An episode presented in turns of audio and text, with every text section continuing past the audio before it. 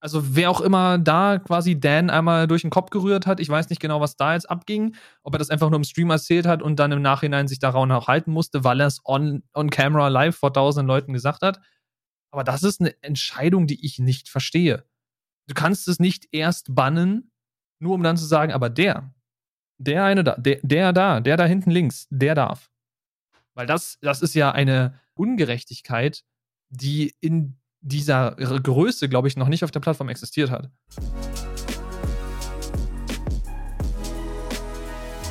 Twitch hat es diese und letzte Woche mal wieder geschafft. Sie haben den Hattrick hingelegt. Wir haben wundervolle Themen für euch in der Tasche, wie zum Beispiel absolute Verwirrung, was Steuerinterviews angeht, schöne, unfaire Exklusivitäten für große Creator und Dan Clancy, der CEO, hat eine wundervolle Idee, was Chatroulette angeht, beziehungsweise Gueststar. Damit habe ich schon ein bisschen vorweggenommen, aber das ist vollkommen egal. Ihr werdet gleich noch erfahren, worum es geht. Denn das sind die Endgegner. Die Endgegner funktionieren nicht alleine, deswegen sagt euch gleich noch Spike Hallo.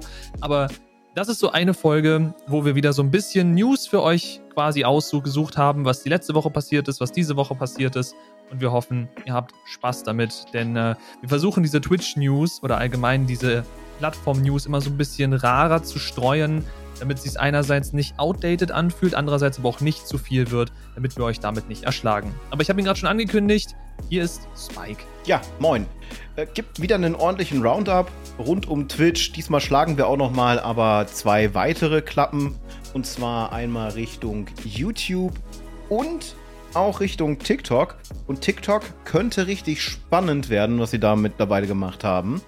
Äh, aber auch das YouTube-Thema sollte äh, nicht äh, untergehen, denn äh, ich habe es durch Zufall entdeckt. Ich glaube nicht, dass YouTube mittlerweile da irgendwie eine, eine Meldung rausgehauen hat, dass es jetzt offiziell ist. Es ist heute halt einfach nur, ich habe so ins Dashboard geguckt und auf einmal kriege ich so eine Meldung, hey, da ist jetzt was anders. Ihr könnt jetzt das und das. Was genau das ist, gehen wir später drauf ein. Ich würde einfach sagen, wir starten mit dem ersten Thema durch. Willst du das vorstellen oder soll ich? Äh, das können, kannst du gleich gerne übernehmen. Das Einzige, was ich noch anmerken wollen würde zu dem, was du gerade gesagt hast, mit den YouTube-Änderungen, die da uns quasi ins Haus stehen und du, du bemerkt hast im Dashboard. Ich habe neulich mit einem Kumpel drüber gesprochen. Das scheint so eine Google-Krankheit zu sein. Sie announcen Features. Ich meine, das, worüber wir heute reden, wurde ja schon vor einer ganzen Weile angekündigt, dass das kommen wird. Man hat bloß nie gewusst, wann. Und das ist so ein Ding, das macht Google super gerne. Auf ihren Google Keynotes oder Google I.O.s, wie sie heißen, kündigen sie Features an, von denen man dann unterm Jahr nie erfährt, wann sie rauskommen, ob sie überhaupt rauskommen. Ich erinnere da gerne an so ein Feature, ich weiß nicht, ob du das damals mitbekommen hast, das ist schon ein paar Jahre her, wo es dann hieß, dein Google Assistant kann für dich Anrufe tätigen und Termine machen. Also du sagst deinem Google Assistant, hey, ich brauche einen neuen Haarschnitt, ruf mal bei meinem Lieblingsfriseur an, den man dann ja logischerweise irgendwie hinterlegen muss, und mach den Termin aus. Und dann haben sie eine Demo gezeigt, wie der, der AI-Assistant da anruft und auch mit so Füllwörtern wie ähm, mh, mm, kurz dann quasi Pausen natürlich macht, damit es wirkt wie ein Mensch, der telefoniert. Und dieses Feature ist zumindest meines Wissensstandes nach bis heute nicht draußen. Und das ist so ein Ding, wie gesagt, das ist so eine Google-Krankheit scheinbar. Und deswegen passt es auch super, dass YouTube einfach Sachen announced und die dann einfach auch ausrollt, ohne darüber groß zu informieren. In dem Fall finde ich, ist Twitch, um da jetzt mal den Vergleich mit den großen Companies zu ziehen, ein bisschen mehr wie Apple. Twitch sagt, hey, da kommt soon irgendwas, teast es so ein bisschen an, testet das und wenn das dann rauskommt, dann gibt es da Blogposts drüber, Leute teilen das auf Twitter etc. etc. Also ähnlich wie bei Apple, wenn die sagen, ey, das ist das Feature, das kommt jetzt mit dem nächsten Betriebssystem-Update oder das sind die neuen Geräte, dann ist das halt in dem nächsten Jahr spätestens in, wenn man die Keynote reinzählt für die neuen Geräte, in so ein paar Wochen dann draußen. Und davon bin ich mehr Fan, wenn man von sowas überhaupt Fan sein kann, weil das einfach bedeutet, du kriegst die Info und du weißt auch, dass sie in absehbarer Zeit draußen sein wird. Weil so wenn du dann überhaupt Hype bildest, kannst du zumindest sagen, okay, das ist dann und dann da, ich kann mich darauf freuen. Bei Google ist es immer so ein, so ein Ratespiel. Kommt es? Kommt es nicht? Wenn es kommt, wird es noch so sein, wie es angekündigt wurde, oder kriegen wir es halt einfach gar nicht. Und das ist so ein Ding, das mich mit diesen ganzen Google-Ankündigungen immer so ein bisschen, bisschen stört. Deswegen reden wir auch weniger, ich will nicht sagen wenig oder gar nicht, aber weniger über so Google-Ankündigungen. Einerseits A, weil ne, wir sind hauptsächlich auf Twitch unterwegs und andererseits B, äh, die Dinger sind einfach nicht reliable, darüber zu reden. Wir können darüber reden, wenn wir sie irgendwo entdecken, im Blog oder auf Twitter oder sonst irgendwo, aber wir können euch halt einfach auch nicht sagen, hey, das kommt jetzt demnächst, maybe soonish, weil es einfach da nie so einen Stempel für gibt, wo man sagen kann, ja, bumm, nächste Woche haben wir dieses neue Google-Feature. Geht halt leider nicht. Aber gut, back to Twitch. Ich wollte gerade noch sagen, aber es wäre halt schon geil, wenn sie es vernünftig ankündigen würden, weil dann kann man auf dieser Hypewelle halt einfach so ein bisschen mitreiten, vor allem wenn es geile Features sind. Ich meine, gerade gerade für mich wäre das ja ideal, ne, so auf einem so einen Hype mitzuschwimmen ist Dopamin pur. Also könnte ich das richtig gut gebrauchen. Also Google, wenn ihr diese Folge seht, was ja unwahrscheinlich ist, macht da mal was, macht mal ordentliche Ankündigungen, am besten mit Release-Termin und haltet euch dann an diese Sachen. Aber ja, es gibt eine Änderung, auf die ich mich tatsächlich schon sehr gefreut habe, weil ich mitunter Sachen da stehen habe, die unter aller Sau sind und ich endlich die Möglichkeit habe, das abzuändern. Twitch überarbeitet so ein bisschen die Struktur ihrer Clips. Was bedeutet das im Genauen? Und da können wir gleich noch ein bisschen weiter drauf eingehen. Ich nenne nur eben diese zwei Punkte. Zum einen wird es möglich sein, endlich, muss man dazu sagen, dass man Clips umbenennen kann. Vorher war es so, dass die erstellende Person da irgendwas reinschreiben konnte, auch was ziemlich beleidigendes. Und das habe ich halt in der Vergangenheit schon sehr, sehr häufig mitmachen dürfen, äh, wo dann, äh, Quote, fettes Schwein spielt Dark Souls und kann's nicht und solche Sachen drinstehen. Die, die habe ich mittlerweile natürlich gelöscht. Die Clips an sich waren super.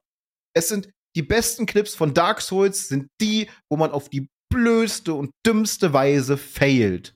Das sind die Clips, die am meisten Spaß machen. Und ich hätte die Clips auch unglaublich gerne behalten, aber nicht mit der Beleidigung im Namen natürlich. Jetzt kann ich einfach beigehen, sobald das dann komplett ausgerollt ist. Twitch macht das ja immer in Scheiben. Und kann dann einfach sagen, ha, du hast mich beleidigt mit dem Clip. Oh, du, ich klicke jetzt hier mal auf Edit, nenne das ganze Ding um, wie es besser für mich passt und kann diesen Clip behalten und verwenden.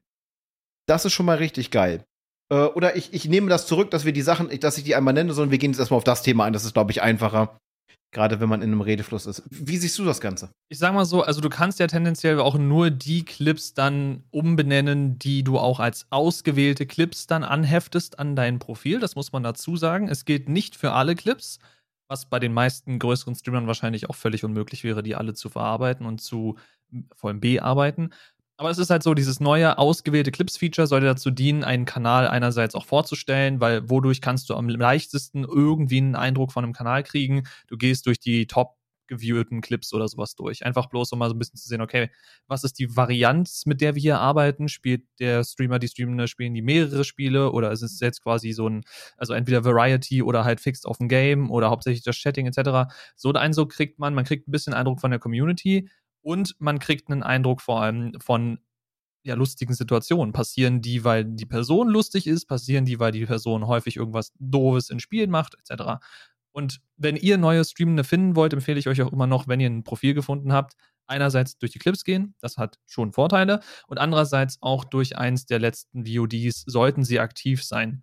Natürlich, das kommt noch dazu, äh, durch die letzten VODs durchgehen, einfach damit ihr auch seht, wie so ein Stream allgemein aussieht. Denn man darf sich von Clips natürlich nicht blenden lassen. Clips sind Hype-Momente in Streams. Und die sind natürlich meistens rar gesät, es sei denn, der Streamende oder die Streamende äh, sorgt dafür, dass quasi so der Stream gescheduled ist und da verschiedene Blöcke drin sind und alle Blöcke machen Spaß und sind durchgeplant. Bei den meisten Streamenden ist das wahrscheinlich eher nicht der Fall, sondern die sind da, sie haben eine grobe Idee, was sie heute machen und das passiert dann. Und der Rest kommt quasi mit dem Flow. Und deswegen so ein bisschen auch in die VODs reinschauen, einfach bloß um Eindruck zu kriegen. Aber ja, coole Änderung, sehr wichtige Änderung, weil du hast teilweise auch Clips, die gemacht wurden, einfach nur mit diesem Clip-Button, zum Beispiel von Mobile-Geräten wie iOS oder Android. Und die haben dann meistens einfach nur den Namen des jeweiligen Stream-Titels zu dem Zeitpunkt, wo der Clip erstellt wurde. Und das ist eventuell eben super non-descriptive für diesen Clip. Weil wenn da jetzt drin steht, keine Ahnung, äh, wir spielen heute Dark Souls und dann ist da so eine Trennpipe und dahinter kommen dann drei, vier Commands, die man im Stream ausführen kann oder so. Klassischer Stream-Titel.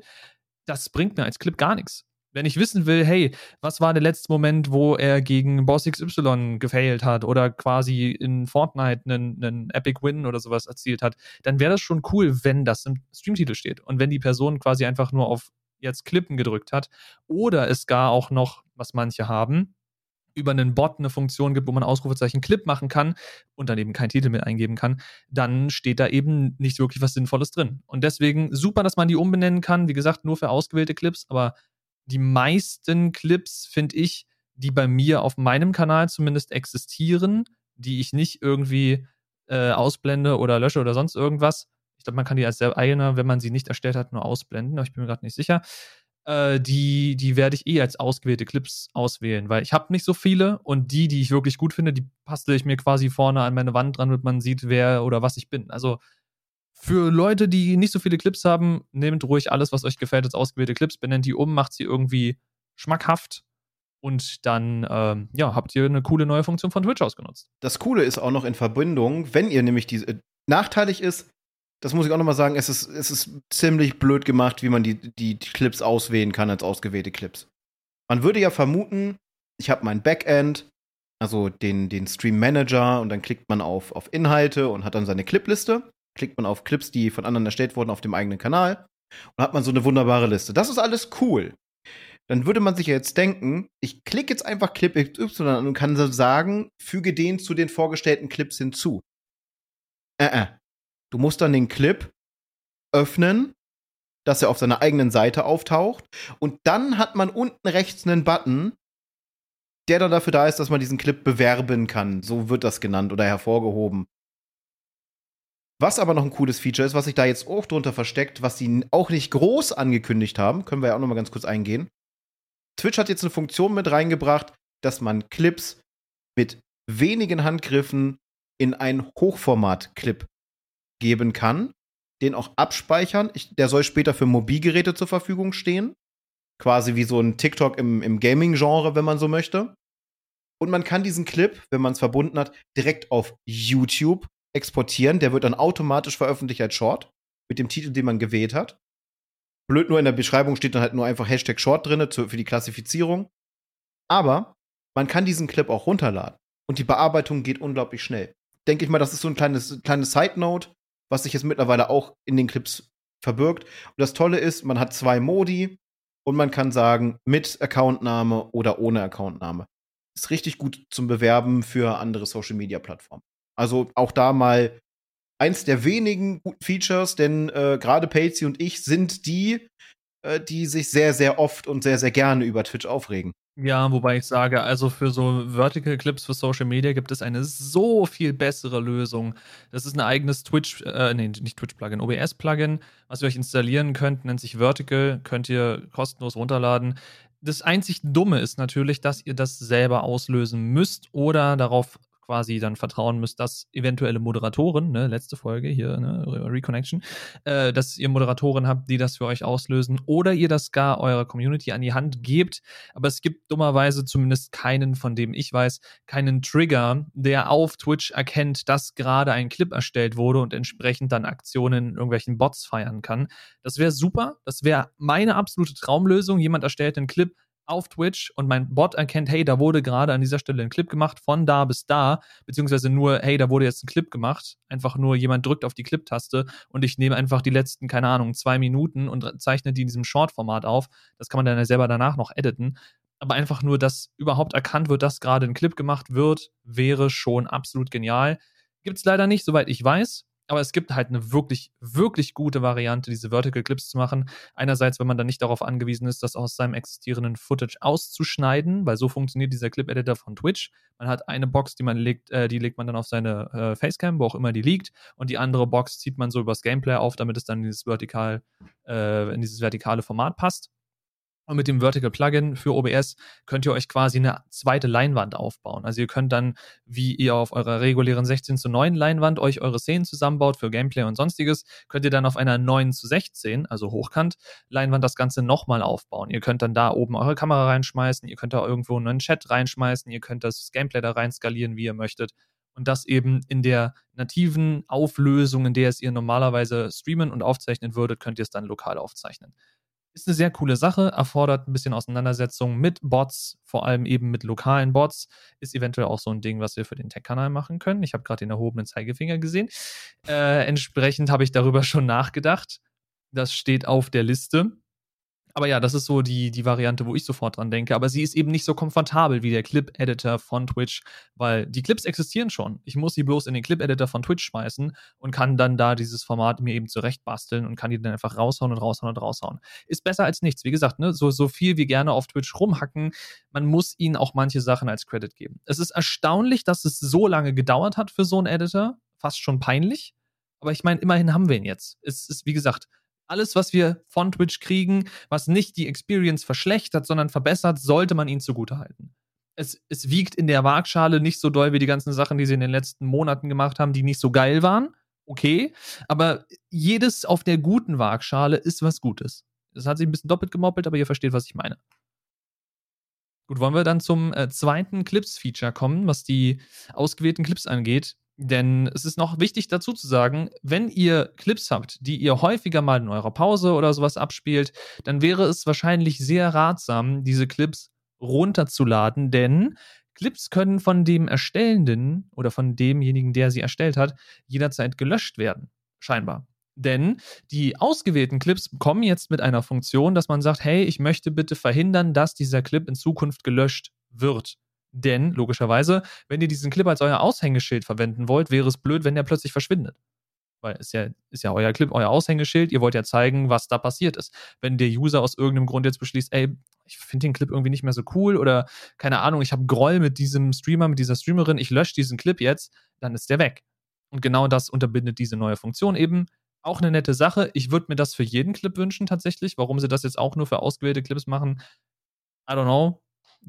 Twitch-Kosten, Server, Bandbreiten, Ausrede hier einfügen, keine Ahnung.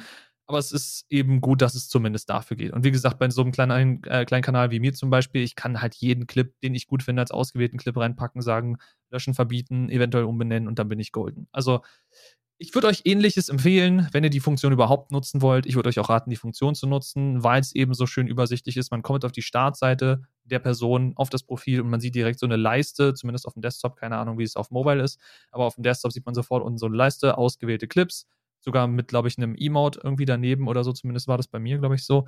Und da daneben sind dann die äh, Clips alle nebeneinander, man kann sich da durchklicken. Ist eine coole Sache. Also zumindest besser, als es vorher war. Ja, und äh, vor allem, wenn dann wirklich dieses, äh, dieses Social Media Feature noch dazu kommt, was ja auch noch geplant ist, wie ich es gerade genannt habe, dieses Gaming, TikTok, wenn man so möchte. Und äh, auch dort soll wohl eine ne Möglichkeit sein, dass man das Ganze dann im Querformat hält und weiter durchslidet, was auch cool wäre an sich. Mein TikTok hat jetzt eine ähnliche Funktion, da drückt man dann auf diesen Knopf im Breitbildformat anzeigen und dann muss man sein Handy halt, halt drehen und kann sich den Clip dann in, in 16 zu 9 anschauen. Auch das ist ein cooles Feature. Aber ja, es braucht nur jemanden einen Groll haben und sich denken, hm, das ist der, ich habe durch Zufall den Clip gemacht, der wirklich zum Aushängeschild geworden äh, ist. Wenn man guckt, wie viele Aufrufe der durch diese, diese hervorgehobenen äh, Clipsektion hat, ich wisch der Person jetzt einen aus und lösche diesen jetzt einfach. Wäre schon ziemlich blöd. Äh, auch ich kann nicht verstehen, warum sie sich nicht gedacht haben, wir machen das für alle, denn äh, die Bandbreite und die Server haben sie definitiv da rumstehen und äh, die ganzen Sachen sind jetzt ja auch noch, wenn ich das richtig mitbekommen habe, für Twitch quasi auch um mindestens 50 Prozent günstiger geworden, so, so plötzlich auf einmal und sie äh, Sie äh, werfen übrigens immer noch mit denselben Kosten rum, die bei einer streamenden Person mit 1000 Viewern entstehen würde, obwohl das mittlerweile einfach ein absoluter Hoax ist. Sie können diese Suppe durch zwei rechnen.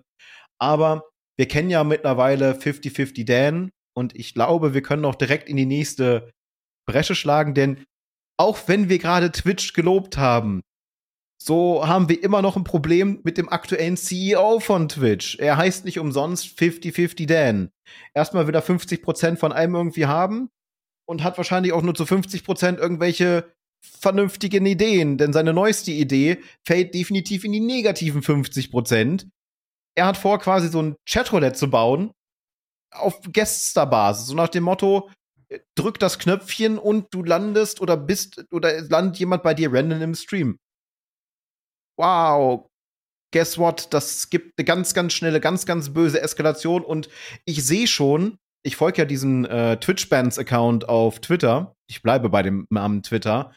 Und wenn das Feature rauskommt, ich glaube, das Ding flutet mir meine Timeline. Wobei man da ja dazu sagen muss, ich meine, es geht jetzt ja nicht darum, dass du als streamende Person mit irgendeinem Viewer verbunden wirst, wenn ich das richtig verstanden habe, sondern du wirst mit einer anderen Person, die auch gerade am Streamen ist, die auch gerade dieses Feature benutzt, verbunden. Was im Zweifel heißt, wenn du jetzt nehmen wir mal dieses völlig abstruse Beispiel. Du wirst mit mir verbunden. Wir sind beide gerade live, wir streamen beide, wir nutzen beide dieses Feature. Und du kommst in meinen Stream und sagst irgendwas, was so krass gegen Torst verstößt, dass man dich jetzt und mich jetzt bannen müsste. Was hättest du davon? Also, das wäre ja für beide nur nachteilig. Wenn es jetzt ein Viewer wäre und der hätte gesagt, ja, ich werde jetzt mit irgendeinem Streamer verbunden, haha, ich sage jetzt irgendwas, was gegen TOS verstößt, damit der gebannt wird, was an sich ja auch voll dumm ist, äh, dann würde ich das noch irgendwo verstehen. Aber wenn zwei Streamende miteinander verbunden werden, die das beide gerne machen, dann ergäbe es null Sinn, da gegen TOS zu verstoßen und entsprechenden Bann zu riskieren. Ich finde das Feature trotzdem nicht geil, muss ich sagen, weil ich meine, warum?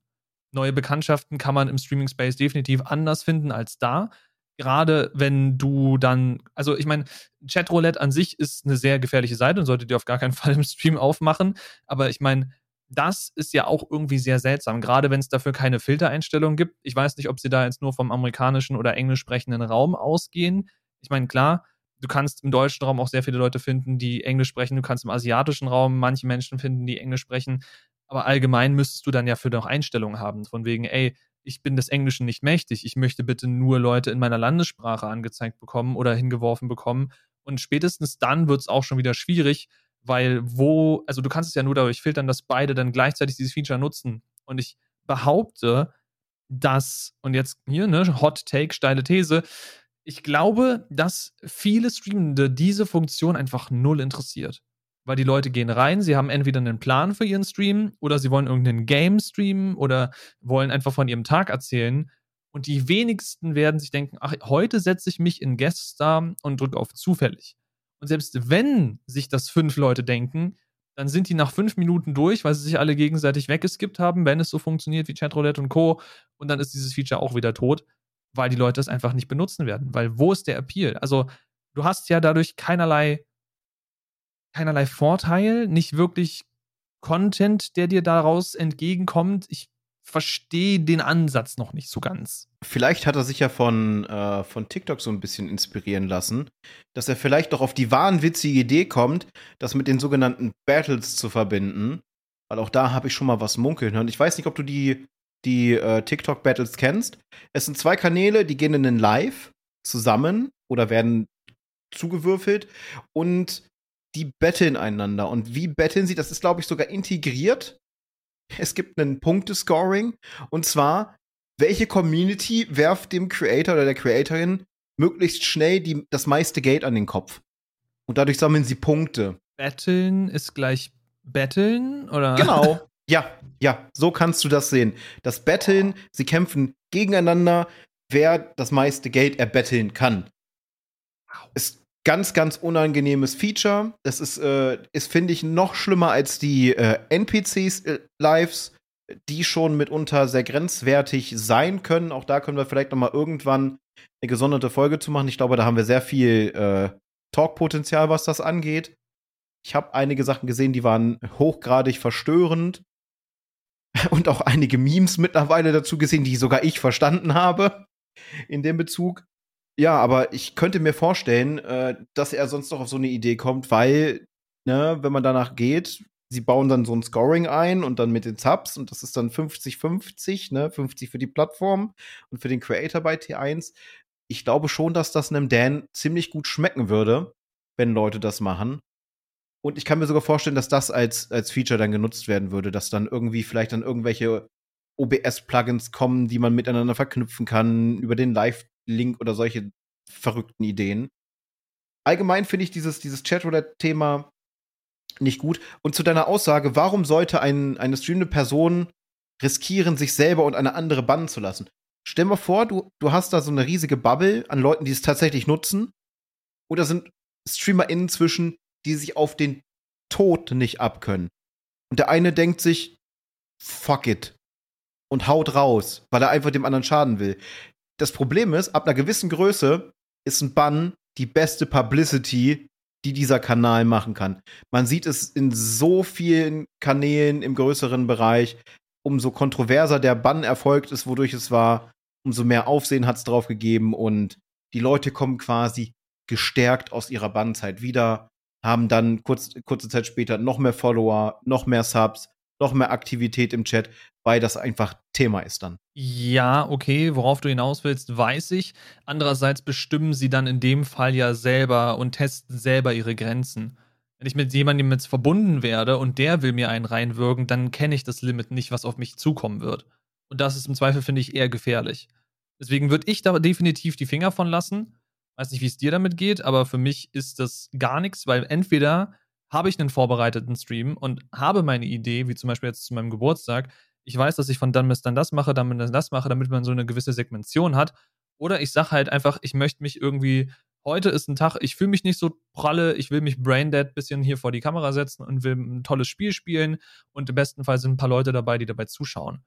So, aber in keinem dieser Fälle möchte ich mit irgendeinem Random verbunden werden, der dann im Zweifel sich über meine, über mein Aussehen lustig macht oder mir irgendwelche Sachen an den Kopf wirft.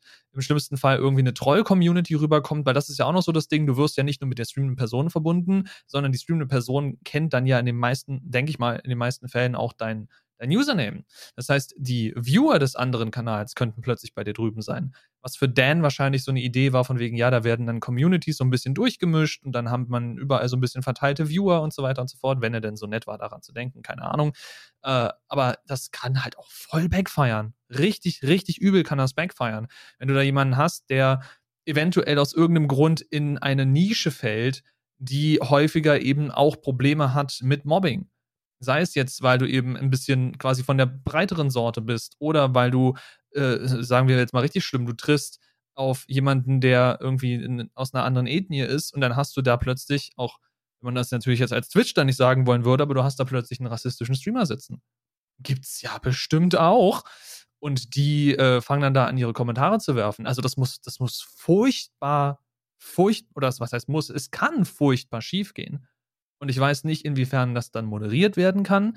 Bei Guests da an sich, dem normalen, ich weiß ja nicht, ob das sich dann unterscheidet, weiß ich, dass man als streamende Person und als Moderator die jeweilige Person, die gerade im Call ist, quasi in den Backroom zurückholen kann und so. Aber hier bei dieser Version, keine Ahnung, wie die funktionieren wird, da dürfte es ja kein Backroom geben, weil du wirst ja verbunden gleichzeitig. Zwei Personen sind am Streamen, beide werden miteinander verbunden. Fragen über Fragen. Und es hat so viel Potenzial, schief zu gehen. Also furchtbar viel Potenzial schief zu gehen.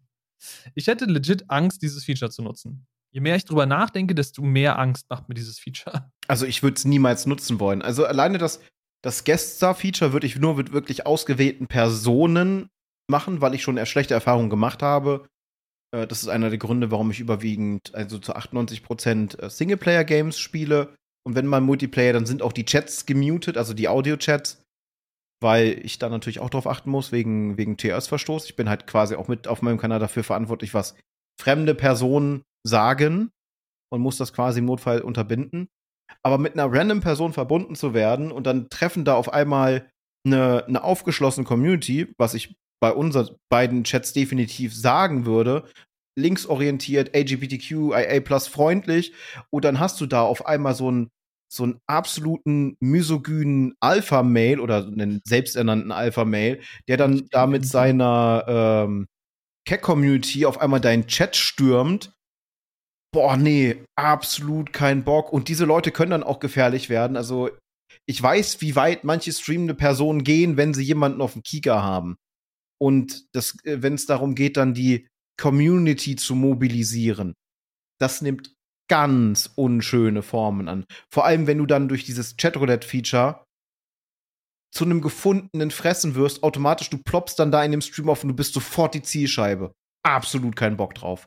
Gerade weil du es auch gesagt hast, ich falle halt in diese Kategorie, ich bin korpulent, ich habe dünnes Haupthaar und allem drum und dran. Das sind quasi alles Angriffspunkte, die für diese Menschen ein gefundenes Fressen sind, darauf rumzuhacken. Und ich mache selber Witze darüber, aber wenn man es von außen die ganze Zeit zu hören bekommt, ist irgendwann auch dann so eine, so eine Grenze erreicht, wo so diese Schutzmauer, die man, die jeder Mensch um sich aufbaut, anfängt zu bröckeln. Vor allem, wenn es immer mehr werden und wenn es Fremde werden. Nee, also wenn es die Möglichkeit gibt, dieses Feature fix zu deaktivieren, dass man da nicht aus Versehen draufkommt. Und ich hoffe, dass keine Editor Zugriff kriegen darauf, dieses Feature zu aktivieren. Äh, wird nie genutzt. Nicht ein einziges Mal. Normal Guest Star, weil ja dieses Gaming-Feature da kommen soll, was ich absolut geil finde. Da bin ich voll dabei. Oder das ist, glaube ich, sogar schon da. Ich bin mir gerade unsicher. Aber das Chatroulette-Ding, boah, nee, danke. Weg damit. Was genau für ein Gaming-Feature meinst du bei Gueststar? Ähm, sie wollen der Gueststar so weit aufbohren, dass du quasi Multiplayer-Sessions vernünftig machen kannst, dass du beide Spielgeschehen sehen kannst und zusätzlich die Kameras eingeblendet werden und all solche Sachen und du vernünftig hin und her switchen kannst. Aber war das nicht im Grunde einfach äh, Squad-Streaming? Ist es nicht genau das? Ja, aber das Squad Streaming hat nicht so gut funktioniert vom technischen Aufbau. Und die, die Gester-Technologie ist, ist ja eine andere. Und die können sie wesentlich besser dafür benutzen. Vor allem können sie das Ganze besser synken. Wenn ich das richtig rausgelesen habe. Bin ich mir halt gerade unsicher, weil das, der Vorteil an Squad Streaming ist, dass du beide Streams schon auf der Plattform Twitch hast und dann quasi nur als Viewer dazwischen so ein bisschen hin, hin und her schaltest, welcher der aktive ist, aber du siehst trotzdem alle Fenster. Beim äh, Chatroulette sage ich jetzt schon wieder. Beim Guest Star ist es ja so, dass du als streamende Person in dein OBS eine Browser Source einbauen musst. Also du verbindest dein OBS oder baust in OBS eine Browser Source ein, die mit diesem Guest Star Feature verbunden ist. Das heißt, wenn jetzt dann ein Viewer oder ein anderer Streamer in dieses Guest Star rein callt, den Anruf aufbaut, dann wird der quasi in diesem Fenster, was du dann dafür definiert hast, in deinem OBS angezeigt. Was man da an sich schon machen könnte, wäre natürlich, wenn man weiß, wie man OBS benutzt, was bei uns der Fall wäre, wir könnten uns eine Szene bauen, die unsere Kamera und unser Gameplay enthält und wir könnten das als virtuelle äh, Cam an Chrome senden und Chrome würde das dann mittels Gueststar in den Stream der anderen Person übertragen, die das eingestellt hat. Das geht ohne Probleme. Ob das der Sinn der Sache ist oder der Wunsch, ist eine ganz andere Sache. Aber so könnte man das damit jetzt, Stand jetzt schon nutzen. Aber wie gesagt, müssen wir schauen, was da in Zukunft kommt. Ich habe halt von diesem Gaming-Feature noch nicht gehört. Ich dachte, dafür wären Squad-Streams gedacht. Andererseits dürfen auch nur Partner Squad-Streams starten. Also sowieso ein bisschen Gatekeeping an der Stelle. Ist ja nichts Neues bei Twitch, aber trotzdem wäre halt cool, wenn sie das dann im Zweifel zumindest auch noch für die Affiliates ausrollen. Ich meine, wo ist der Sinn? Warum dürfen nur Partner im Squad streamen, streamen und keine Affiliates? So, hä? Ja, das habe ich auch nicht verstanden. Also viele Viele PartnerInnen äußern das mit, äh, dass halt noch bestimmte Exklusivfeatures da sind, da halt ein, Partnervertrag vorliegt und äh, sie halt darauf bestehen, dass es dann dementsprechend auch noch Feature-Set-technisch eine Unterscheidung gibt, was den Partner halt quasi weiter hervorhebt, weil es ganz oft so war, also mir ist es relativ egal, ob alle Zugriff kriegen oder jetzt nur Partner oder sonst irgendwas. 90% der Features nutze ich halt allgemein nicht weil ich keinen Nutzen daraus ziehe, weil sie halt auf mehrere Personen immer aufgebaut sind in, in den meisten Fällen. Ich kann es aber auch nicht nachvollziehen, wenn es dann kommt immer mit, ja, aber dann haben wir Partner auch keine Exklusivität mehr, dann ist das einfach nur noch bla. Ich meine, klar, es ist ein geiles Gefühl, wenn du dich so ein bisschen besonders fühlen darfst, weil du diesen, diesen Haken da vorm Namen hast. Okay, ist legit, würde ich sagen. Fühle ich ja selber, weil ich ja selber Twitch-Partner bin oh Wunder. Aber ich brauche jetzt keine, keine, keine speziellen Feature-Sets, wo ich sage, die sind absolut partnerexklusiv, weil ich finde das im Grunde genommen auch noch richtig einschränken, denn es gibt Feature-Sets, die können nur Partner untereinander benutzen. Und ich als, als Streaming-Person sag einfach mal, es gibt Feature XY, ein Gaming-Feature, ne, sagen wir mal dieses Guest Star Gaming, das würde nur unter Partnern funktionieren dann äh, wäre das für mich ein ungenutztes Tool, weil mit wem würde ich es zum Beispiel unglaublich gerne nutzen, wenn es mal zeitlich passt? Zum Beispiel mit Patsy, weil wir einfach auf, auf einer Ebene sind und das die abstrusesten und chaotischsten Streams werden könnten, die man sich mitunter vorstellen kann. Aber ich könnte es dann nicht, weil ich dann eingeschränkt bin, weil Patsy halt keinen Zugriff auf dieses Feature hat. Also ich kann verstehen, wenn man sagt, man nutzt es time-exclusive und in Anführungsstrichen missbraucht die PartnerInnen als, als Alpha- oder Beta-Tester für so ein Feature-Set. Okay, quasi First Rollout. Und dann gehst du in den Hierarchien in Anführungsstrichen nach unten und rollst das immer weiter aus, bis es halt. Jeder hat aber dieses, das ist nur Partner, dies ist nur Partner, das ist nur Partner. Äh, fand ich kacke. Damals war für mich einer der Ansprüche, Partner zu werden, ein eigenes Emote-Set haben zu können, weil das, da gab es den Affiliate noch nicht. Und was aber viel wichtiger war, was ja mittlerweile auch eigentlich jeder hat, das Encoding. Das war so die Motivation, Partner zu kriegen. Sie hatten damals nicht die Kapazitäten, deswegen haben sie es für Partner exklusiviert mit dem Encoding. Da war es noch okay. Aber in der heutigen Zeit, hey, rollt das Zeug aus und gibt's allen. Das bietet viel mehr Potenzial für die Plattform. Na, vor allem, du könntest ja trotzdem, wenn du unbedingt noch eine Exklusivität haben willst, könntest du dir noch eine künstlich erzeugen, indem du sagst, sowas wie das Guest Star Feature, dann ist die Bitrate, die da verwendet wird, eben höher für Partner dann kannst du eben, äh, keine Ahnung, 1080p-Calls machen mit Leuten, die Partner sind und Affiliates untereinander können nur 720p. Oder wenn es so unbedingt sein muss, wenn ihr unbedingt einen anderen Status haben wollt, dann sag halt, Partner oder nur Partner können jetzt in 1080p streamen und alle Affiliates müssen in äh, 720 streamen. Habe ich persönlich kein Problem mit, weil meine Internetleitung ist so beschissen, ich kann eh nur 720 machen. Aber das ist so, also damit könntest du ja immer noch Unterscheidungen machen, die für einen Partner eventuell als wertvoll geachtet werden ich meine, Partner haben ohnehin schon den Vorteil, dass sie ja einfach durch die höhere Zuschauermenge und die höhere Subs in den meisten Fällen, jetzt natürlich nicht für alle Partner, logisch, aber so das generelle Bild eines Partners ist eben dieses, dass sie einfach mehr Emotes haben können, dass sie äh, dieses Feature haben können, dass sie dieses Feature haben können. Ich meine, es gibt es, glaube ich, nicht mehr so, zumindest hast du davon nichts mehr erzählt, aber dieses Bounty Board, was partnerexklusiv war, wo man sich dann Twitch-Bounties abholen konnte, womit man zusätzlich noch irgendwie Geld verdienen konnte, war halt auch ein exklusives Partner-Feature, was es nicht für Affiliates gibt. Wie gesagt, davon hast du lange nichts mehr erzählt, wahrscheinlich gibt es das nicht mehr. Doch, das Bounty-Board gibt es noch. Aber dieses Bounty-Board ist ein einziger Witz. Es sollte mittlerweile eigentlich an alle PartnerInnen ausgerollt worden sein. Die meisten, die ich kenne, haben dieses Feature immer noch nicht. Und die, die es haben, kriegen keine Bounties weil natürlich setzt der Werbepartner voraus, die Mindestreichweite, die erfüllt werden müssen, was mitunter absolut abstrus ist. Ich habe so ab und zu mal eine Bounty drinne, da steht dann drinne, ich habe so ein Average von 50, kann ich ja so nennen. Momentan wieder geht ein bisschen höher, bin ich sehr happy drüber. Aber da steht dann, streamen Sie dieses Spiel im Durchschnitt eine Stunde lang für 150 Zuschauer, damit Sie die volle Ausschüttung bekommen. Dann steht da Summe X. Sollten sie unter Zuschauerzahl, jetzt zum Beispiel in meinem Fall, nenne ich es einfach mal 50 fallen, kriegen sie keine Auszahlung für den Zeitraum. Und das misst dann auch natürlich die Zeit, weil man diese Bounty aktivieren muss. Also kriegen überwiegend große StreamerInnen mit großer Reichweite die Bounties. Und das Kontingent ist natürlich begrenzt und weg. Ich glaube, das Bounty Board gibt es jetzt drei oder vier Jahre mittlerweile ich bin in der zweiten Welle durch Glück dazu gekommen und ich habe in dieser ganzen Zeit, ich habe letztens noch mal nachgeschaut, 16 Bounties gemacht. Darunter waren vier Spiele und der Rest sind einminütige Clips gewesen, die ich vor einer Pause mal eingespielt habe, die dann zwischen zwei und fünf Dollar eingebracht haben.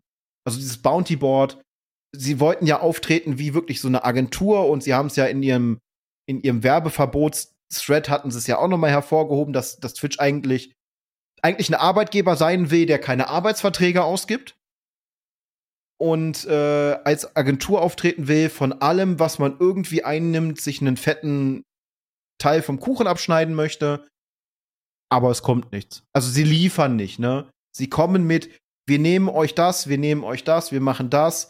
Jetzt, selbst beim Partner Plus Programm sind sie jetzt zurückgerudert in gewisser Weise und haben gesagt, so, wir gehen jetzt nicht mehr von den regulären Subs, sondern wir gehen jetzt wieder von den Subpoints. Das bedeutet T1 ein Punkt, T2 zwei Punkte, T3 sechs Punkte oder fünf. Wechselt auch immer wieder, weil das Feature halt keinen Anklang findet. Sie versuchen Anreize zu schaffen, dieses Feature zu benutzen. Ich werde das sowieso nie erreichen, also daher ist mir das Rille.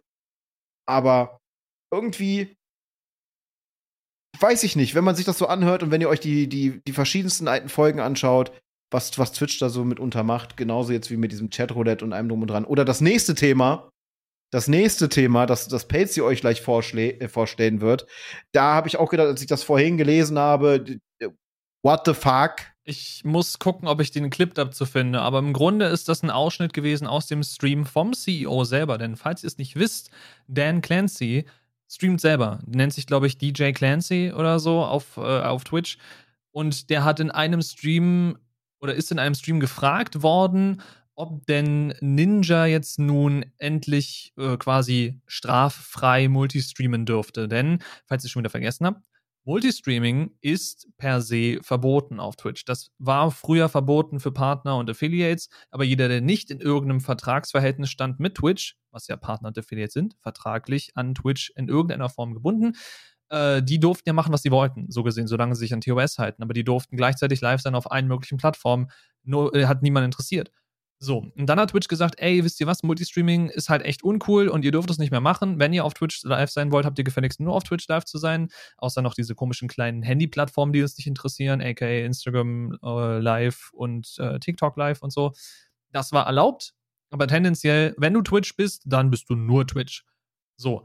Das hat jetzt aber größere Creator, die nicht mit Twitch irgendwie in den Vertrag stehen, nicht wirklich interessiert. Sei es jetzt Ninja oder die, ähm, diese Show, die Linus Tech Tips immer macht, die Warnshow oder wie die heißt, die streamen, glaube ich, auch auf allen möglichen Plattformen, wo sie dann auch gesagt hatten, wenn uns Twitch irgendwann den Bann reinhaut, dann ist uns das tendenziell voll egal, weil ja, wir verdienen halt auf dieser Plattform, wenn sie da überhaupt was verdienen, wenn dann nur Peanuts.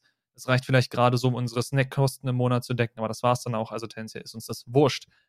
Entsprechend haben große Creator eben dann gesagt, ja, wenn sie dann auf der Plattform gebannt werden, ist es egal, aber solange wie sie eben nicht gebannt sind, farmen sie dort auch weiterhin die Views, einfach weil sich das als Strategie lohnt. Wenn sie nicht gebannt werden, dann ist es so. Und wenn sie gebannt werden, haben sie die anderen Plattformen weiterhin noch offen für sich.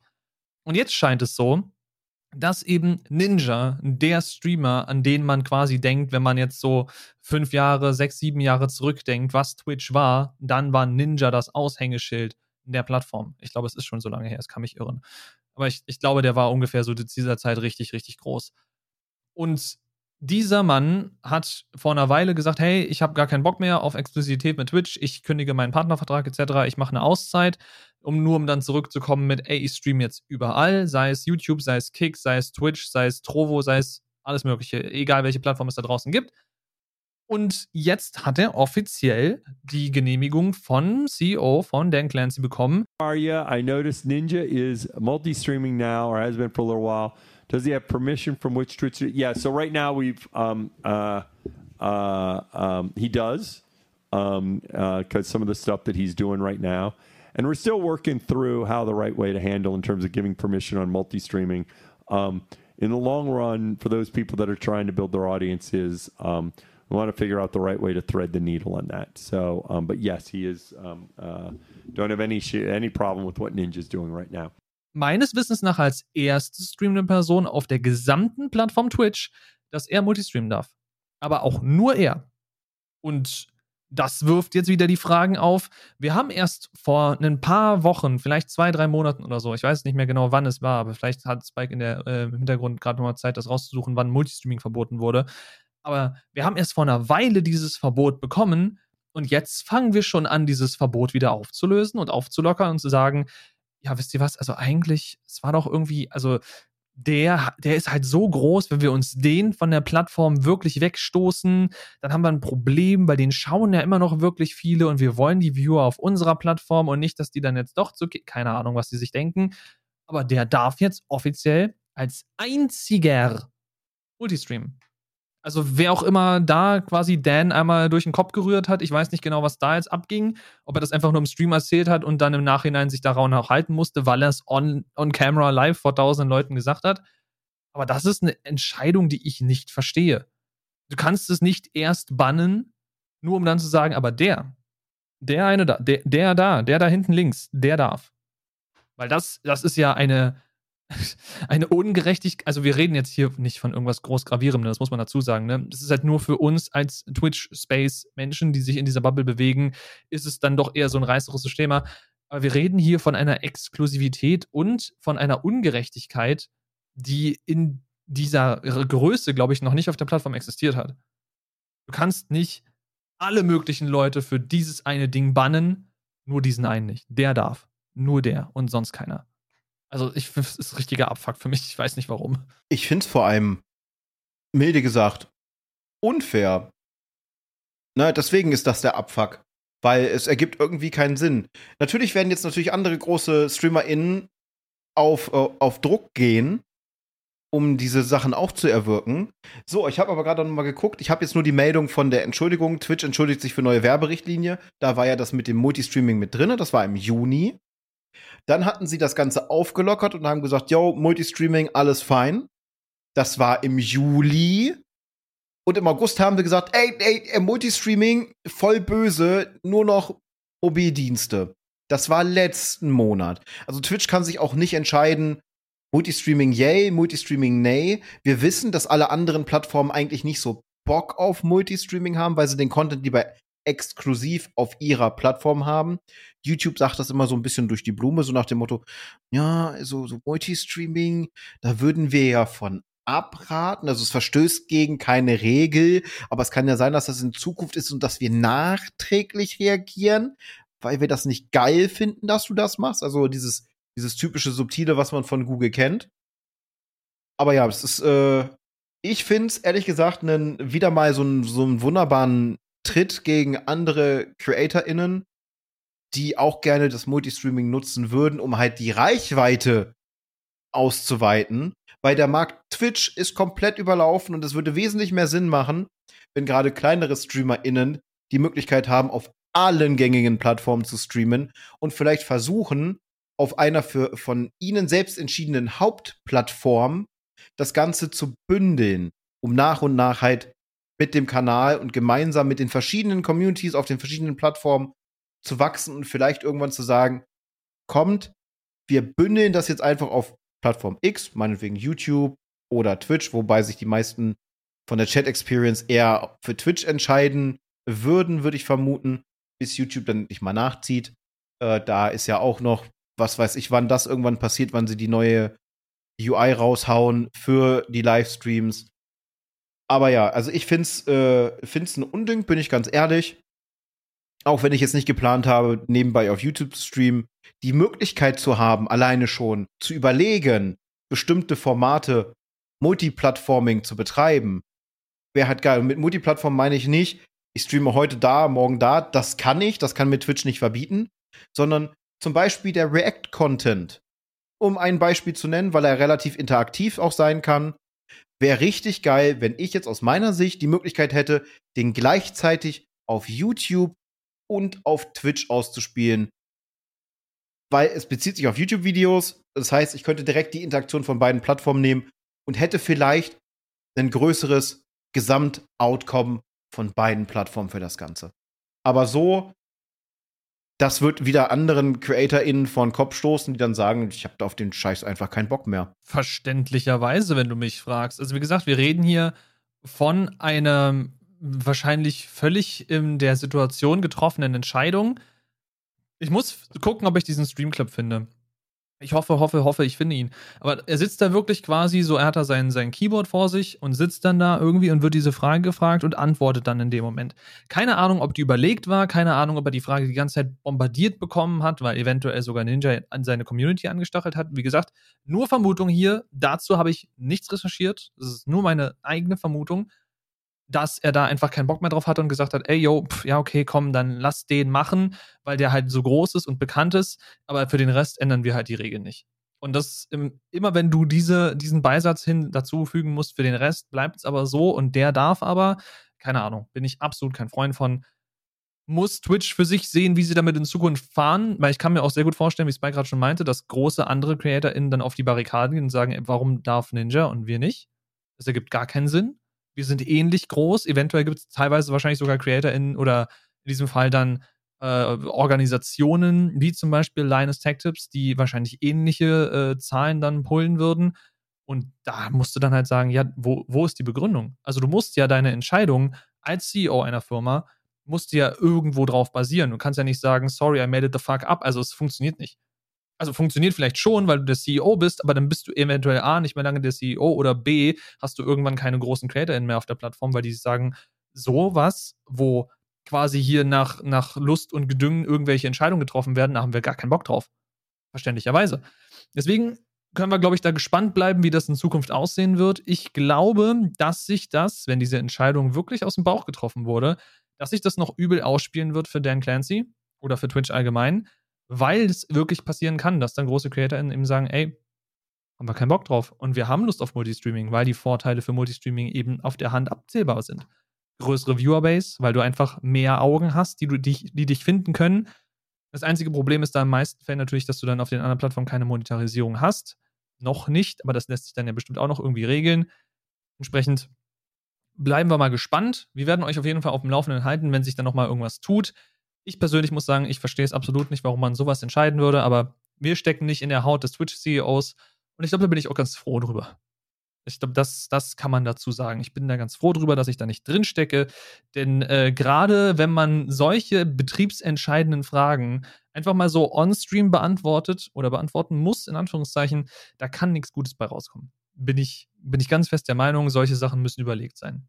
Und das schien es in diesem Moment nicht gewesen zu sein. Keine Ahnung. Aber um auf was anderes einzugehen, wo man dringend nachdenken sollte, auch als Twitch, denn da gab es auch wieder wunderbare Probleme und Verwirrung auf allen möglichen Seiten. Ihr habt es vielleicht mitbekommen, wenn ihr im Streaming-Space unterwegs seid und selber Affiliate oder Partner seid und in der EU ansässig, was ich jetzt einfach mal vermuten würde, weil ihr diesen Podcast schaut und der komplett auf Deutsch ist. Es gibt ein neues Interview, ein neues Steuerinterview wenn ihr Affiliate oder Partner seid, dann kennt ihr das Steuerinterview, was ihr initial machen musstet und alle 36 Monate neu machen müsst. Spike nickt, okay, sehr gut. Ähm, damit ihr eure Auszahlung erhalten könnt, damit Twitch weiß, ey, das ist diese Person, die hat diese Steuernummer, diese Daten, das ist das hinterlegte Konto, da muss alles hin, alles ist Gucci. So. Und da gibt es jetzt von der EU eine neue Richtlinie und entsprechend gibt es ein neues, nur für die EU angefertigtes Interview, was ihr dazu zusätzlich zu dem Onboarding macht und das hat für ein bisschen Verwirrung gesorgt, muss ich sagen, weil es gibt da im Grunde mehrere Fälle, die aufgetreten sind bei den Leuten, die versucht haben, dieses Interview auszufüllen. Für mich ist es auch immer noch offen, ich muss es auch immer noch machen. Fun Fact, wenn ihr es nicht macht und ihr seid in der EU ansässig, dann werden erst eure Zahlungen eingefroren und eventuell wird sogar irgendwann euer Status revoked, sei es jetzt Affiliate oder Partner. Entsprechend großes Raten, dieses Interview zu machen. Andererseits, wie gesagt, hat es bei vielen zu Problemen geführt. Bei mir war es der Fall, ich ähm, wurde, ich wurde da angeraten, dass ich Entität auswählen soll, denn es gibt initial oder initial, es gibt zwei Auswahlmöglichkeiten. Normalperson, was eine Einzelperson ist, die kein Gewerbe führt oder sonstiges, und es gibt Entität, alles, was in irgendeiner Form ein Gewerbe hat, und sei es ein Kleingewerbe, wie in meinem Fall, dann soll man diesen äh, Entitätsreiter auswählen. Und da gab es dann nun Felder zu Entität, die ich nicht ausfüllen konnte, weil mir diese Daten einfach fehlten. Und dann haben wir versucht rumzuraten, wo diese Daten denn sind, wie man die bekommt. Äh, es gibt mittlerweile Vermutungen, dass es sich da eventuell um Übersetzungsfehler aus dem Englischen handelt, dass da eigentlich die Handelsregisternummer gewollt wurde statt irgendeiner Gewerbenummer und dass das eben nur irgendwie so eine False Translation ist was dann aber auch ein Problem ist, weil dann kannst du dieses Formular eigentlich nicht so im deutschsprachigen Raum raushauen, wenn diese Übersetzung fehlerhaft ist und somit misleading. Viel drunter und drüber. Keine Ahnung, wie das jetzt in Zukunft dann noch weitergehen wird, weil dieses Steuerinterview ist nun mal dummerweise verpflichtend, sonst werden eure Zahlungen einbehalten. Und ich bin mittlerweile an dem Punkt, wo ich mir denke, wie kann eine Firma, die so groß ist wie Twitch, so eine Einzelheiten für einen Raum, in dem sie nicht hauptsächlich agieren, ja, sie sitzen in Amerika, aber sie haben halt auch Zweigstellen überall. Wie kann eine Firma, die gezwungen ist, von der EU so eine neue Auflage aufzusetzen, ein neues Interview zu machen, wie kann die sich nicht hinsetzen und sagen, okay, wir haben jetzt diese neue Richtlinie, aber manche Länder unterscheiden sich ja auch. Wir sollten eventuell uns dann noch die extra Zeit nehmen. Es ist Pain, natürlich, aber wir sollten uns vielleicht noch die extra Zeit nehmen und unsere spezialisierten Leute hinsetzen und ein bisschen recherchieren lassen und ein bisschen auch die Übersetzungsarbeit machen lassen. Gibt es in diesem Land in der EU einen Unterschied zu diesem Land? Gibt es da vielleicht Unterschiede im Gewerberecht, im Steuerrecht? Was müssen wir, was müssen wir da genau beachten? Und ich habe das Gefühl, wie gesagt, auch wieder nur ein Gefühl, persönliche Meinung, dass diese Arbeit nicht getan wurde. Dass man da quasi ein Original in, in Englisch hingeklatscht hat und dann wurde es translated in die ganzen verschiedenen Sprachen und dann ist es hier friss oder stirb. Aber ich meine, Spike hatte auch coole Erfahrungen damit, da kannst du dir vielleicht auch mal ein bisschen erzählen. Und du hast ja auch äh, den Vorteil so gesehen des Partner-Discords. Vielleicht kannst du da auch noch ein, zwei, drei Stories teilen. Ja, also es ist äh, komplett abstrus. Bei jeder Person, wo ich es mitbekommen habe, wurde was anderes angezeigt. Ich hatte wohl das gleiche Glück wie der gute Drakon. Ähm, ich habe das DAV oder DAC, ich glaube DAV war es, ne? DAV 7 oder DAC 7, so nennt sich dieses äh, Protokoll. Bei mir war der Vorteil, ich habe weil sonst hätte ich meinen Partnerstatus verloren. Twitch hat ja die TOS ange angeglichen und äh, 15.8. war mein Stichtag. Ich musste davor das Onboarding einmal komplett neu machen, dass ich damit auch die, die neuen Partnerverträge unterschreibe. Somit hatte ich einen Vorteil anderen gegenüber, die das DAC ausfüllen mussten. Ich habe also dieses Ding geöffnet. Erstmal funktionierte es nicht unter Chrome. Das war ganz wild bei mir. Ähm, CPU, GPU auf 100%. Lüfter am Ausrasten der PC, obwohl er knappe 30 Kilo wiegt, war kurz davor, die Tischplatte zu verlassen. Also über Edge aufgemacht und dann äh, hatte ich nichts auszufüllen, im Grunde genommen. Weil bei mir war das Deckblatt und da kommt es halt zu diesen kritischen Sachen, war komplett vorausgefüllt. Da stand meine kompletten Adressdaten drin, da stand mein Nickname drin und allem drum und dran. Äh, das war bei unglaublich vielen leer, weil, äh, weil da gemerkt wurde, wie, wie Patsy sagte, ein gewisser Zeitraum muss das äh, Onboarding komplett neu gemacht werden. Die Vereinbarung sie neu für die Steuerbehörden, dann kriegt man ein neues bla bla bla N8 Zertifikat, wo dann alle Daten nochmal aufgelistet sind, um hinzuweisen, ja, ich bin in Deutschland, ich bin keine US-Person und so weiter und so fort. Äh, ich brauchte da auch nur noch angeben, ja, ich lebe in der EU, das ist meine, meine Steuernummer. Und dann hatte ich auch, aber ich glaube, ich hatte, vielleicht war das ein Bug oder sowas, ich hatte da was stehen von Handelsregisternummer. Und ich konnte anwählen, ja, nein. Ich habe da auf Nein geklickt. Ich konnte nichts anwählen mit Personenstatus, Person oder Entität. Hatte ich nicht. Sondern ich hatte nur diesen, diesen Reiter. Das, war der, das waren die einzigen zwei Felder, wo ich was ausfüllen konnte. In dem einen kam meine Steuernummer rein. Da wollten sie die, die reguläre haben. Warum sie die fürs Gewerbe nicht genommen haben, habe ich keine Ahnung. Wahrscheinlich wegen dieser Personenregelung.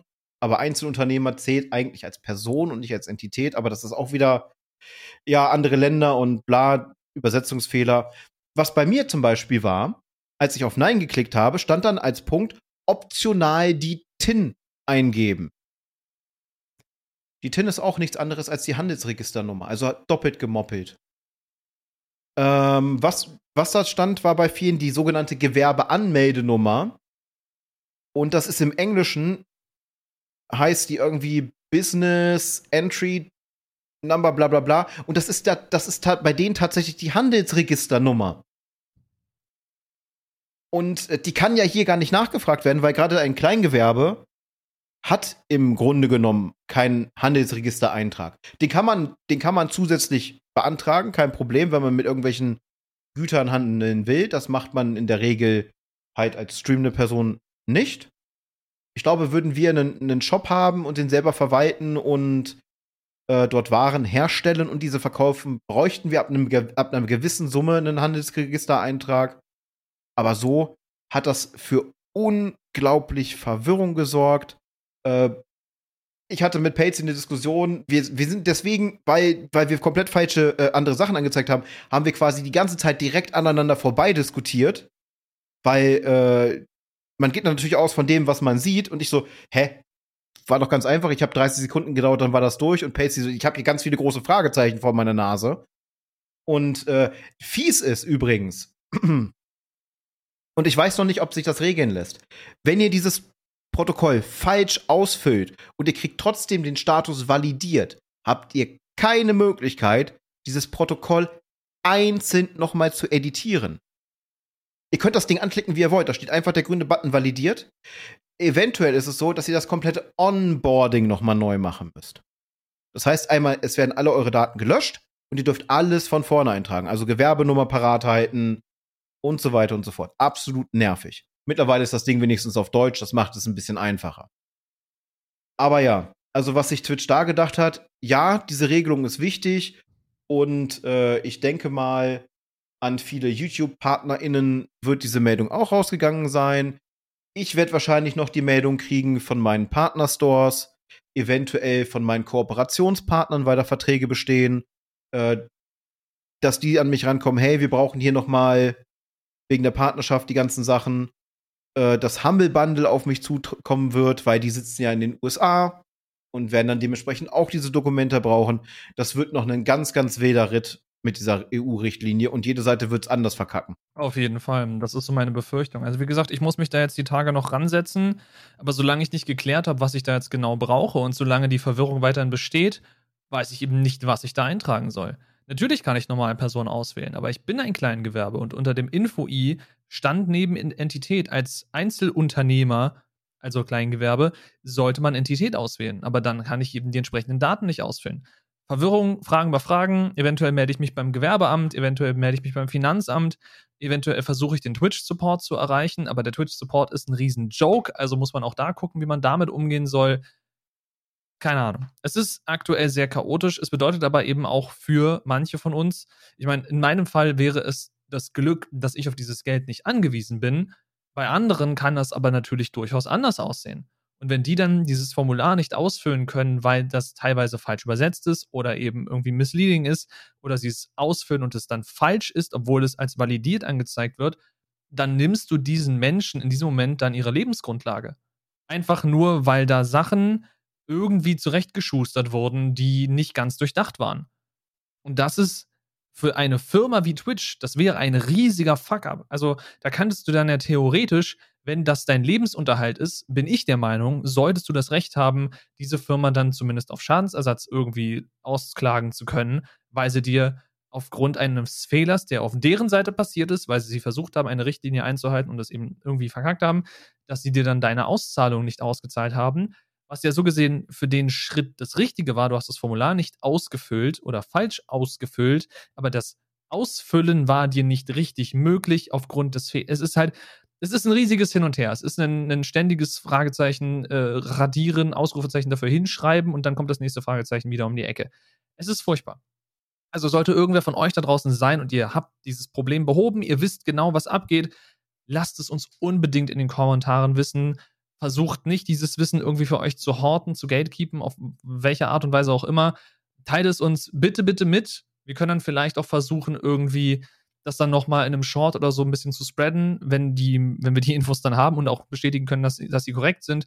Weil es gibt mittlerweile sehr viele Menschen, die wir auch in unserer Bubble getroffen haben, die genau dieses Problem haben. Also wir sind nicht die einzigen zwei Deppen, die es nicht ausgefüllt kriegen. Nein, nein, nein. Es sind da draußen genug Leute, die genauso verwirrt sind wie wir und diesen Leuten zu helfen, wäre absolut genial. Also wenn ihr die Info habt und ihr wisst genau und könnt das bestätigen, belegen auf irgendeine Art und Weise, ihr wisst genau, wie das geht, da unten in die Kommentare oder schreibt uns eine Mail oder was auch immer. Es gibt so viele Möglichkeiten, uns zu erreichen. Erwähnt uns auf Twitter. Äh, uns würde es freuen, denn das würde natürlich einerseits die Verwirrung in unseren Kopfen lösen, äh, Kopfen, in unseren Köpfen lösen. Andererseits würde es natürlich auch noch den ganzen anderen Leuten da draußen helfen, die mit dem gleichen Problem strugglen. Ja, vor allem das Protokoll kann auch zu, zu Fehlern führen. Ne? Also ich habe jetzt von einigen auch gehört, unter anderem PartnerInnen, die gesagt haben, ich habe das Feld einfach freigelassen und auf Weiter geklickt. Es ist ein Pflichtfeld. Also es ist auch markiert als Pflichtfeld, aber scheinbar ist es doch kein Pflichtfeld, weil das Ding ist durchgegangen und sie hatten den Status validiert. Andere haben mit ihren Anwälten gesprochen und haben gesagt, die Anwälte haben gesagt, das muss ein Übersetzungsfehler sein. Wir kennen diese neue Richtlinie. Ja, sie ist nervig, aber sie muss halt sein. Es ist halt EU. Und äh, das kann gar nicht richtig sein, weil diese, diese Nummer im Grunde genommen gibt es so gar nicht, wenn man davon übersetzt. Mit äh, Gewerbeanmeldenummer, was quasi das in Deutschland wäre, was eine Kennnummer bei, in einigen Bundesländern sein könnte, die eventuell vielleicht unter Umständen, wenn der Mond richtig steht, auf, dem, auf der Gewerbeanmeldung neben der Kategorie, wo angemeldet wurde, steht, weil jedes, jedes Gewerbeamt hat ja seine eigene Kennnummer, dass man das zuordnen kann. Mit Glück, wenn man im richtigen Bundesland lebt, in der richtigen Gemeinde, dann hat man das auf diesem Schein drauf. Ist wohl eine freiwillige Angabe oder sonst irgendwas. Hilft also 90 Prozent der betroffenen Personen überhaupt nicht. Und ich finde, Twitch muss da unbedingt noch ganz, ganz viel Klarheit reinbringen. Die haben Anwälte in allen, äh, an allen Ländern. Ich meine, wenn ich das richtig erinnere, ist das HQ für Europa mittlerweile Berlin muss ja, weil London gehört ja leider nicht mehr, äh, London und England gehören leider nicht mehr zur EU. Ob die vielleicht nochmal zurückkommen, ist ein anderes Thema. Die beschweren sich mittlerweile, dass sie sich verarscht fühlen mit dem Austritt und dass man sie belogen hat und einem drum und dran. Oh Wunder, oh Wunder, wer hätte es gedacht? Hinterher ist man immer schlauer und ärgert man sich dann meist. Aber dementsprechend, das HQ für Europa ist Berlin, also Deutschland. Und es kann doch einem Multimillionen, Milliarden schweren Konzern, in dem Fall Amazon und nicht Twitch, nur ein leichtes sein, passende Fachanwälte zu haben, die ordentliche Übersetzungen formulieren, denn das ist deren Job in dem Fall. Wie gesagt, ich muss wahrscheinlich einfach bloß einmal kurz bei dem äh, Büro hier in Berlin vorbeigehen, mich mal ordentlich beschweren. Vielleicht funktioniert es dann ja. Nein, okay. Äh, Spaß beiseite. Also, wie gesagt, das ist ein Ding, das stresst mich zumindest gerade sehr. Und ich weiß, dass ich da ein ganz, ganz besonderes Auge drauf behalten werde jetzt die nächste Zeit. Wenn wir dazu was erfahren, wir lassen es euch gerne wissen. Ob wir das nur auf Twitter dann machen oder dafür nochmal eine gesonderte eigene Folge machen, werden wir mal schauen. Aber sollte euch das betreffen, weil ihr eben auch Streamende seid, wir machen dazu definitiv nochmal ein Update, sobald wir da ein bisschen bessere Antworten zu haben. Aber gut, äh, da wir jetzt unsere Stunde schon geknackt haben, ich weiß, wir haben darüber gesagt, oder äh, wir haben darüber gesagt, ich kann auch kein Deutsch mehr reden heute. Äh, wir haben darüber schon gesprochen, dass wir die Podcasts nicht mehr zwingend auf eine Stunde ausdehnen. Die drei Sachen, die wir hier aber noch gelistet haben, ich zähle jetzt das, was unter weiteres steht, jetzt so als Spike für, als Info, äh, zähle ich jetzt gerade erstmal nicht mit, aber die drei Sachen, die jetzt hier noch drinstehen, würde ich noch schnell durchgehen. Wenn du dann die Sachen unter weiteres noch machen willst, dann sehr gerne. Aber tendenziell sind das halt noch so drei wie würde man das nennen, so Honorable Mentions, also so, so erwähnenswertes, was ich noch gerne loswerden würde. Und dann können wir theoretisch auch auf die Folge den Deckel drauf machen. Aber es sind alles drei Twitch-News. Ein äh, dänischer Streamer hat eine Strafe von über 10.000 schwedische Kronen, ne, Kronen äh, für das Bewerben eines unlizenzierten Glücksspielanbieters erhalten. Ich meine, ihr könnt euch vielleicht noch daran erinnern, Twitch hat das Bewerben von Glücksspiel oder von nicht lizenzierten Glücksspielseiten verboten, weswegen unter anderem das ganze Ding mit Kick und Stake.com und so weiter aufkam. Und das hat jetzt scheinbar seinen ersten Tribut gefordert, dass eben sowas beworben wurde. Äh, die KI-Parodie des französischen Präsidenten Macron wurde von Twitch gesperrt, weil scheinbar hatte der hier eine AI-Parodie laufen. Ich weiß nicht, wer von euch den Kanal Ask Jesus kennt. Das ist auch eine Jesus- man muss es als Parodie bezeichnen. Es ist eine Jesus AI, der ihr Fragen stellen könnte und die antwortet dann quasi so wie derjenige, der es programmiert hat, denkt, Jesus vielleicht geantwortet hätte und ab und zu wird noch ein Bibelvers mit reingeworfen. Es ist irgendwo belustigend für fünf Minuten und danach ist es einfach nur noch sehr traurig. Äh, ja, scheinbar wurde sowas ähnliches mit dem Präsidenten von Frankreich gemacht. Lustigerweise, nachdem sie von Twitch gesperrt wurden, haben sie sofort ihren Kick, äh, Stream auf Kick hochgefahren. Also keine Ahnung, ob die da jetzt da gerade noch aktiv sind. Ich glaube, Kick kehrt da weniger als Twitch.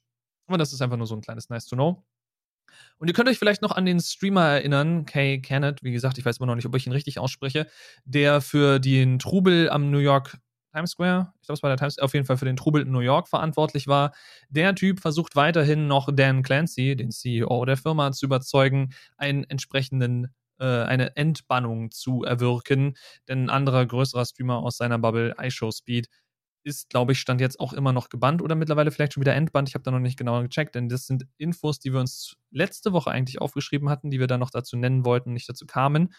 Aber ich finde es interessant, dass hier große Streamer quasi versuchen, Druck aufzuüben auf den CEO einer Plattform, der ihr Arbeitgeber ist, basically. Also Schwierig, weiß ich nicht, ob ich das machen würde. Wahrscheinlich denken sie nicht wirklich zweimal drüber nach oder denken sie sich, wir sind so groß und haben so viel Kraft, denn sagt Kay Kenneth ist, wenn ich mich nicht irre, aktuell größter Streamer auf der gesamten Plattform Twitch mit den meisten Subs etc. pp.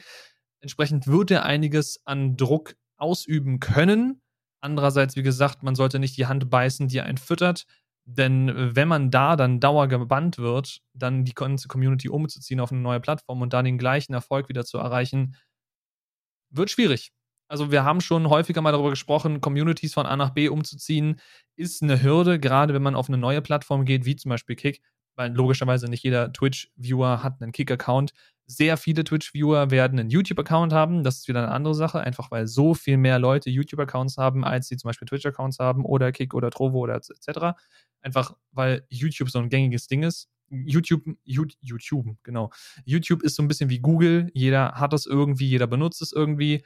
Aus den verschiedensten Bereichen ist was für dich dabei. Aber Twitch ist eben dann wieder so ein Nischending. Deswegen ist es da ein bisschen schwieriger. Aber das ist so das, was wir noch letzte Woche für euch an Twitch News gehabt hätten. Hätten wir nicht gesagt, dass an dieser Stelle dann Feierabend ist. Dafür habt ihr sie heute bekommen. Ich hoffe, die sind nicht absolut, absolut outdated, wenn ihr sie dann jetzt äh, an diesem Samstag dann bekommt. Aber das ist das, was wir noch so ein bisschen loswerden wollten. Aber Spike, hast du noch Bock auf weiteres oder wollen wir zu den Patreons übergehen? Doch, das geht so schnell, das kann ich eben durchziehen.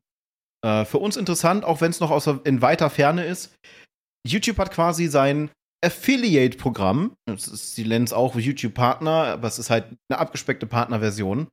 rausgebracht, ohne natürlich irgendeine Meldung. Das war das, was ich am Anfang des Podcasts erwähnt habe. Und zwar ist es jetzt möglich, in eine Art Partnerprogramm zu kommen mit 500 Subs, drei Videos in den letzten 90 Tagen hochgeladen, was halt wirklich nicht viel ist. Das ist quasi ein Video pro Monat, wenn man so möchte. Also gut zu machen. Und 3000 Stunden oder, ich check das jetzt mal ganz live, 3 Millionen Aufrufe auf Shorts. Das ist natürlich eine sehr, sehr geringe Hürde. Und was kriegt man dann dafür? Die sogenannten YouTube-Member, das heißt, man kann seine eigenen Tiers wählen mit seiner eigenen Monetarisierung und Leute können darüber dann ein Abonnement abschließen und den Kanal aktiv unterstützen. Es gibt den Super-Chat und man kann seinen eigenen Shop einbinden. Ich weiß nicht, ob Twitch dann da, äh, Twitch sage ich schon, YouTube davon was haben will aber man hat die Möglichkeit, zum Beispiel hätten Pacey und ich unseren gemeinsamen Shop, wir hätten das, bla bla bla, dann könnten wir den ab da dann einbinden und ihr könntet darüber einkaufen, weil wir ihn endlich verlinken können. Wir haben aber noch keinen Shop, weil wir dann noch einiges rechtlich klären müssen. Die andere News ist, dass äh, auch TikTok jetzt nachzieht. Gift-Subs sind ein Ding. Ich sehe den Nutzen auf äh, TikTok jetzt tatsächlich weniger, aber TikTok kommt mit Gift-Subs um die Ecke. Das heißt, UserInnen haben jetzt die Möglichkeit, bei ihren Lieblings-CreatorInnen zu sagen, ich verschenke random Personen jetzt einfach mal einen Sub, ob diese Person den haben will oder nicht, weil es wird definitiv keine Abstellmöglichkeit geben. Zumindest habe ich nichts dazu gefunden. Und äh, ja, könnt ihr auch mal gerne in die Kommentare schreiben, was ihr von diesen beiden News haltet. Also das, das Partner-Light-Programm nenne ich es jetzt einfach mal von YouTube, finde ich cool. Ich hätte es andersrum geiler gefunden. Erstmal Möglichkeit an den ähm, an dem Werbepool zu bekommen, auch wenn der, der Output natürlich geringer ist. Weil ich glaube, es ist einfacher, Geld zu generieren, erstmal mit Werbung. Und ich weiß, für viele ist Werbung nervig. Und gerade in Deutschland ist Werbung sowieso so eine absolute Red Flag. Dennoch, meine Meinung, Werbung bringt am Anfang mehr, als darauf zu hoffen, dass jemand den Sub-Button drückt. Das ist so meine Meinung dazu. Und jetzt das, das quasi Wichtigste noch am, am Schluss, ne, last but not least, oder das Beste kommt immer zuletzt. Das darf Patsy jetzt eben einmal übernehmen. Unsere werten Patreons. Wir haben es mal wieder verpeilt, das am Anfang der Folge zu machen. Sorry dafür. Wir geloben Besserungen und werden bis zum nächsten Mal wahrscheinlich dann äh, wieder vergessen haben. Jetzt habe ich den Song von Julian Bam im Kopf, ne? Es tut mir leid. Super Song, super Song. Ich glaube, den dürfen wir nicht einblenden, aber wenn, dann wäre es halt wirklich, wirklich cool. Äh, absoluter Ohrwurm, by the way. Also einfach mal nach Tut uns leid auf YouTube suchen. Äh, an dieser Stelle kleine Empfehlung. Nee, aber unsere werten Patreons, die da sind Dreimling und Säbel. Vielen, vielen lieben Dank dafür, dass ihr uns weiterhin unterstützt. Ihr, äh, ihr wisst, was mit dem Geld macht. Wir brauchen es nicht großartig erklären. Äh, für alle anderen, die auch cooles Behind-the-Scenes-Material wollen oder 24 Stunden ver 24 Stunden verfrühte Veröffentlichung der YouTube-Videos, der Podcasts etc., dann äh, schaut euch mal hier diese tollen Patreon-Tiers an, wenn dafür, wenn dafür dabei, dabei ist alles. Sollte einfach die Klappe halten. Wenn da irgendwas dabei ist, was ihr cool findet, dann äh, denkt doch vielleicht da über einen Sub nach, würde uns unglaublich weiterhelfen. Wenn ihr keinen Bock habt auf ein monatliches Abo, was durchaus verständlich ist und ihr habt eventuell daran Interesse, uns nur so ein einmaliges Ding an den Kopf zu werfen und sei es ein Euro, dann könnt ihr auf unserem Kofi vorbeischauen, denn Patreon hat leider keine äh, exclusive One-Time-Sachen.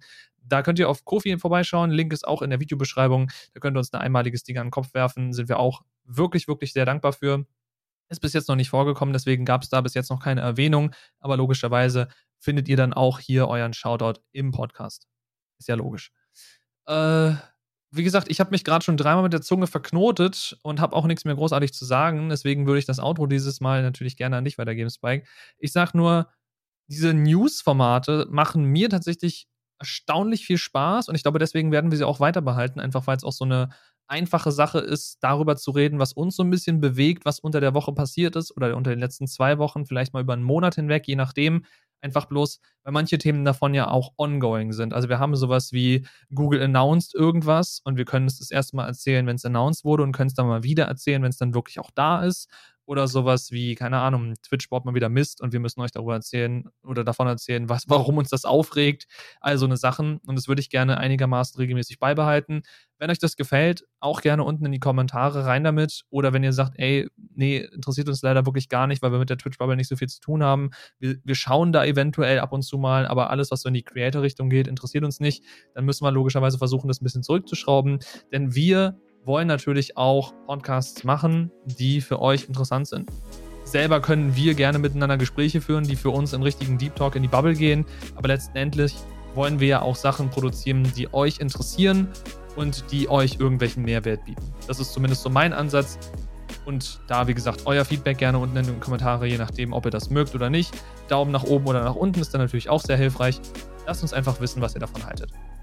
Aber damit bin ich raus für heute und gebe die letzten Worte an Spike ab. Schöne Folge gewesen. Was man noch anmerken könnte, vielleicht, wenn ihr sagt, ja, in einem Podcast ist mir das zu weit und zu ausschweifend, macht da bitte ein eigenes Format drauf.